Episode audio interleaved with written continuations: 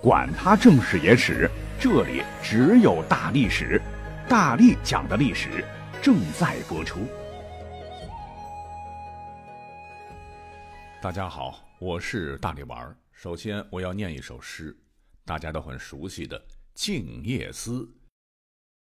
床前看月光，疑是地上霜。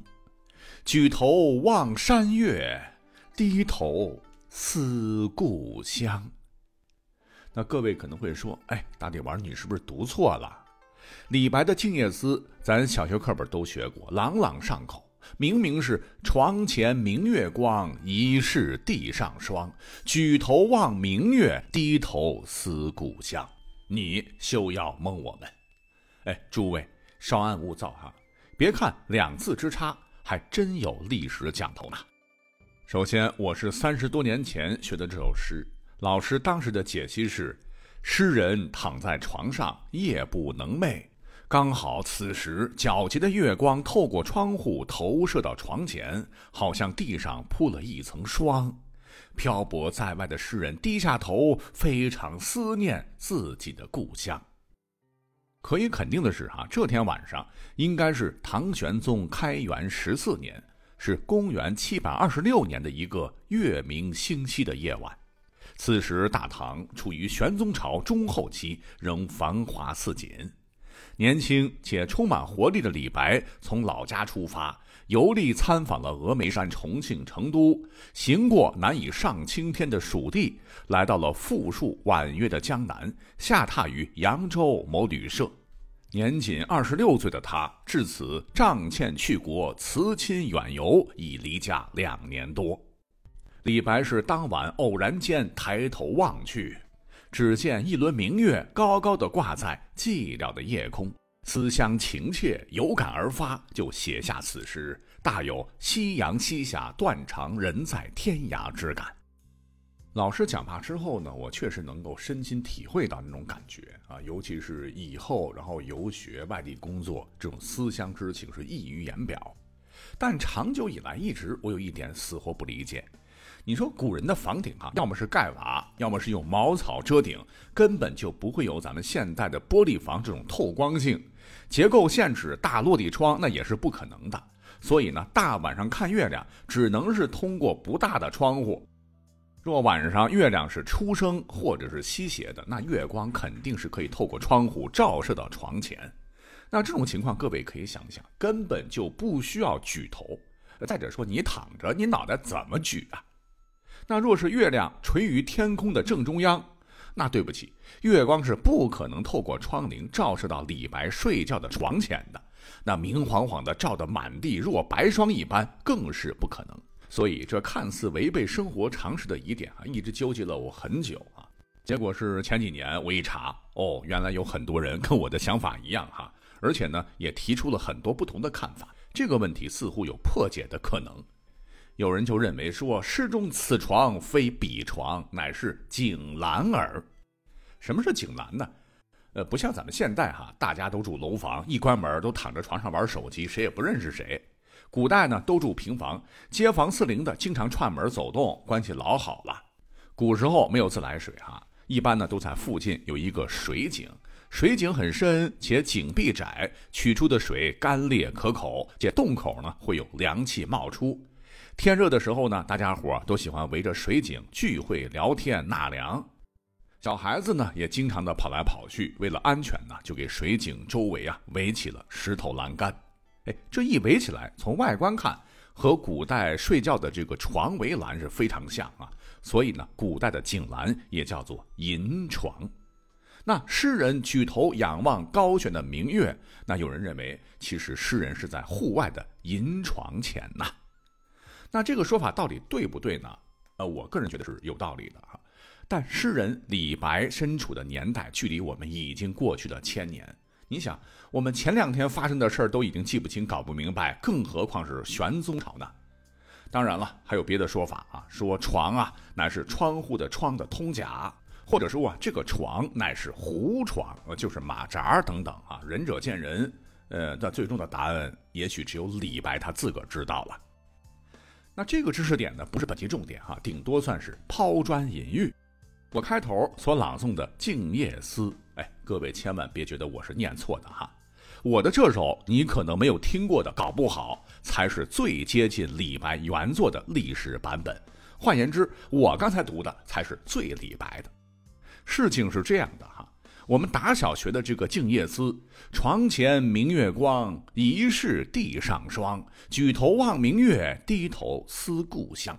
据考证，实际上是距离我们五百多年的明代人编撰的《唐诗三百首》中所保留的某版本。那你想，从唐朝到明代啊，又过了几百年了，时光流转，明代这首《静夜思》很难说那就是李白当年所做的原始版本。而另据考证，你像较早的宋代郭茂倩所编著的乐府诗集，以及在日本发现的保存完好的宋代的蜀刻本《李太白文集》卷六中所收录的《静夜思》，哎，就是我开头所念的版本。床前看月光。疑是地上霜，举头望山月，低头思故乡。呃，我这么一念一对比，你会发现哈，那这个版本和明代版本有两点主要的不同，一个就是床前看月光的看是个动词，比起我们都熟知的明代床前明月光的形容词明，有人觉得是稍显稚重。因为这个月光并非实体啊，作为光源，它必须要照耀到某处才能被我们观察到。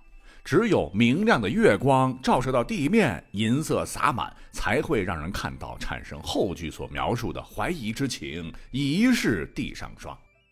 若只是简单的看月光，那看比起有联想的明，确实是稍显逊色。而举头望山月的山月，比起望明月。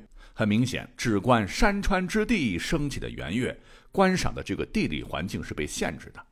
而明代版本的望明月就突破了时空限制，任何人、任何地点，在晚上只要没有乌云遮盖，抬头就能看到明晃晃的月亮，更能引起大家的共鸣。所以说，宋代版本当然不排斥还有更早的《静夜思》版本了哈，是最接近李白原作的。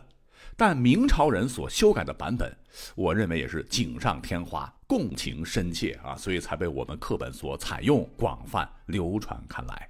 那我想李白若是知晓，也会同意这么画龙点睛的。但历史上我们要知道，李白可不只是一首诗流传甚广哈，老人家还有其他诗也被修改过。呃，我估计老人家看到以后肯定会愣一下啊。比方说，常常豪饮高歌的《将进酒》，那就是个典型。我本人呢，非常喜欢那句“君不见黄河之水天上来，奔流到海不复回”，云云。可是呢，很多人不知道的是，一百多年前，有近代学者在甘肃敦煌残卷中偶然发现了一首唐抄本，名叫《西尊空》的唐诗。尊就是酒杯嘛，跟咱们所熟知的语文课本的《将进酒》一对照，差异确实还蛮大。不同之处呢，咱们一个个对比。第一句：“君不见高堂明镜悲白发，朝如青丝。”暮成雪，而在西尊空当中却是：君不见床头明镜悲白发，朝如青云暮成雪。再如名句：天生我材必有用，千金散尽还复来。在西尊空中是这样的：天生吾徒有俊才，千金散尽还复来。又如熟悉的版本中，岑夫子，丹丘生，与君歌一曲，请君为我倾耳听。在原始版本的《西尊空》中，乃岑夫子，丹丘生，与君歌一曲，请君为我倾。注意高潮部分哈，将进酒，杯莫停。哎，这个位置非常的遗憾啊。在原始版本当中，由于是残卷，原来的字是什么已不可考啊！李白哭晕在床头。再来，《将进酒》当中，钟鼓馔玉不足贵，但愿长醉不复醒。在西尊空中为钟鼓玉帛岂足贵，但愿长醉不用醒。最后，古来圣贤皆寂寞，惟有饮者留其名。在西尊空为古来贤圣皆死尽，唯有饮者留其名。这段很关键，我重复一下，原来是古来圣贤皆寂寞，惟有饮者留其名啊。在西尊空日，古来贤圣皆死尽，唯有饮者留其名啊，区别大大的。那难怪有网友戏谑的说啊，现在通行的版本不会是假诗吧？讲真哈，这个敦煌出土的西尊空，可能是最接近诗仙李白饮酒数十斗大醉之后奋笔疾书时的这种狂放的心态。尤其是刚讲到的最后这句“古来贤圣皆死尽”，你要知道，封建皇权时代你敢这么狂妄，实乃千古第一人也啊！这个原诗当中的贤圣。就包括了通行版本的圣贤，甚至呢，当时可以指代当朝贤明的圣上。那比起创作《静夜思》时啊，这时的李白那经历了被玄宗赏识、供奉翰林，本想着飞黄腾达，不曾想因权贵的忏悔，于天宝三载七百四十四年被玄宗赐金放还。李白呢，从此踏上了饱览祖国大好山河，呃，说的好听点吧，浪漫诗歌的创作之旅。但其实李白内心有时候还是比较苦闷的啊。对于古人来说，出人头地就是从政啊，政治上被排挤，彻底无望。那学了一身的好剑法，想报效祖国，皇帝压根儿不用你，一辈子只能一介布衣了。所以呢，李白的酒就喝得更凶了。借酒消愁，来发泄胸中的郁积，以抒发满腔不平之气。而这首诗作呢，就是在这样的时空背景下来创作出来的。所以啊，对比后人修改的文绉绉的有点的这个《将进酒》，李白大醉后真实表达的这种感情，应该就是刚讲到的《西尊空》当中那种啊，似乎要爆粗口。听你那的啊，有能力的君主都死绝了吗？就剩下看不到我才华的君主，既然这样，还留我这种酒闷子干嘛？干脆带我一起走啊！尼玛，那这种情绪表达，你觉得不够大胆吗？要知道啊，惹怒了他，让你全家死翘翘的李隆基，当时可没死呢啊！普通人给他一万个胆，他也不敢。好，讲到这儿哈，不光是诗仙李白了，呃，你像历史上李大诗人一生未曾蒙面。但堪称真正对手与挚友的大诗人崔颢，也遭遇了我们熟知的诗词一次已不是原版的情景。那诗人呢，曾登高望远于传说中古代仙人子安乘黄鹤而过之的黄鹤楼，俯瞰映入眼帘的美景，是情之所至，写下了一首脍炙人口的吊古怀乡之作。这便是。昔人已乘黄鹤去，此地空余黄鹤楼。黄鹤一去不复返，白云千载空悠悠。晴川历历汉阳树，芳草萋萋鹦鹉洲。日暮乡关何处是？烟波江上使人愁。啊，这是我们课本学过的版本。说后来呢，李白也登上了黄鹤楼啊，觉得气象万千，也想现场题诗一首。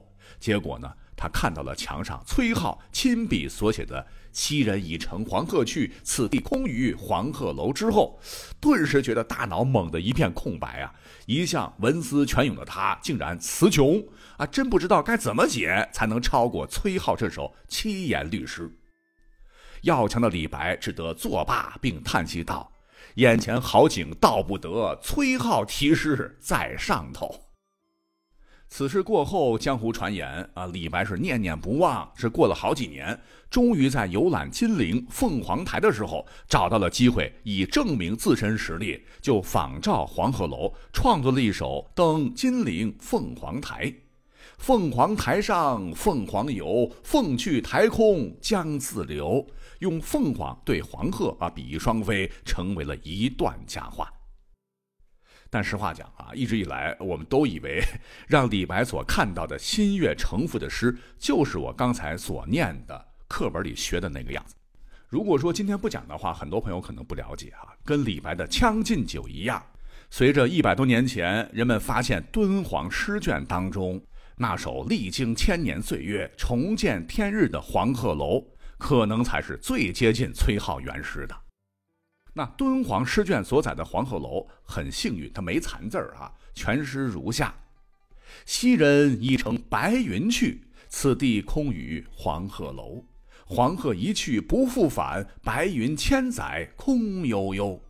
晴川历历汉阳树，春草青青鹦鹉洲。日暮乡关何处去？烟花江上使人愁。黄鹤变白云，烟波变烟花，等等吧。改的到底好不好呢？呃，大家呢自个儿评判。巧了，也是在天宝年间，有位大边塞诗人曾作传世的《凉州词》，那你去查，也有两个版本。熟知的是。黄河远上白云间，一片孤城万仞山。羌笛何须怨杨柳，春风不度玉门关。另一个版本的头一句却是“黄沙远上白云间”。那这样的情况啊，放眼望去，唐诗宋词比比皆是了哈。总之一句话，我们现在所熟读熟背的千古名篇，很可能呃是被诗人之后的古人出于某种原因修改的。是想让它艺术感更强、更加押韵、更加地气、更加容易口口相传，还是在传抄过程中抄错或认错了字儿，或者读错了、听错了音？呃，很多也是已不可考了。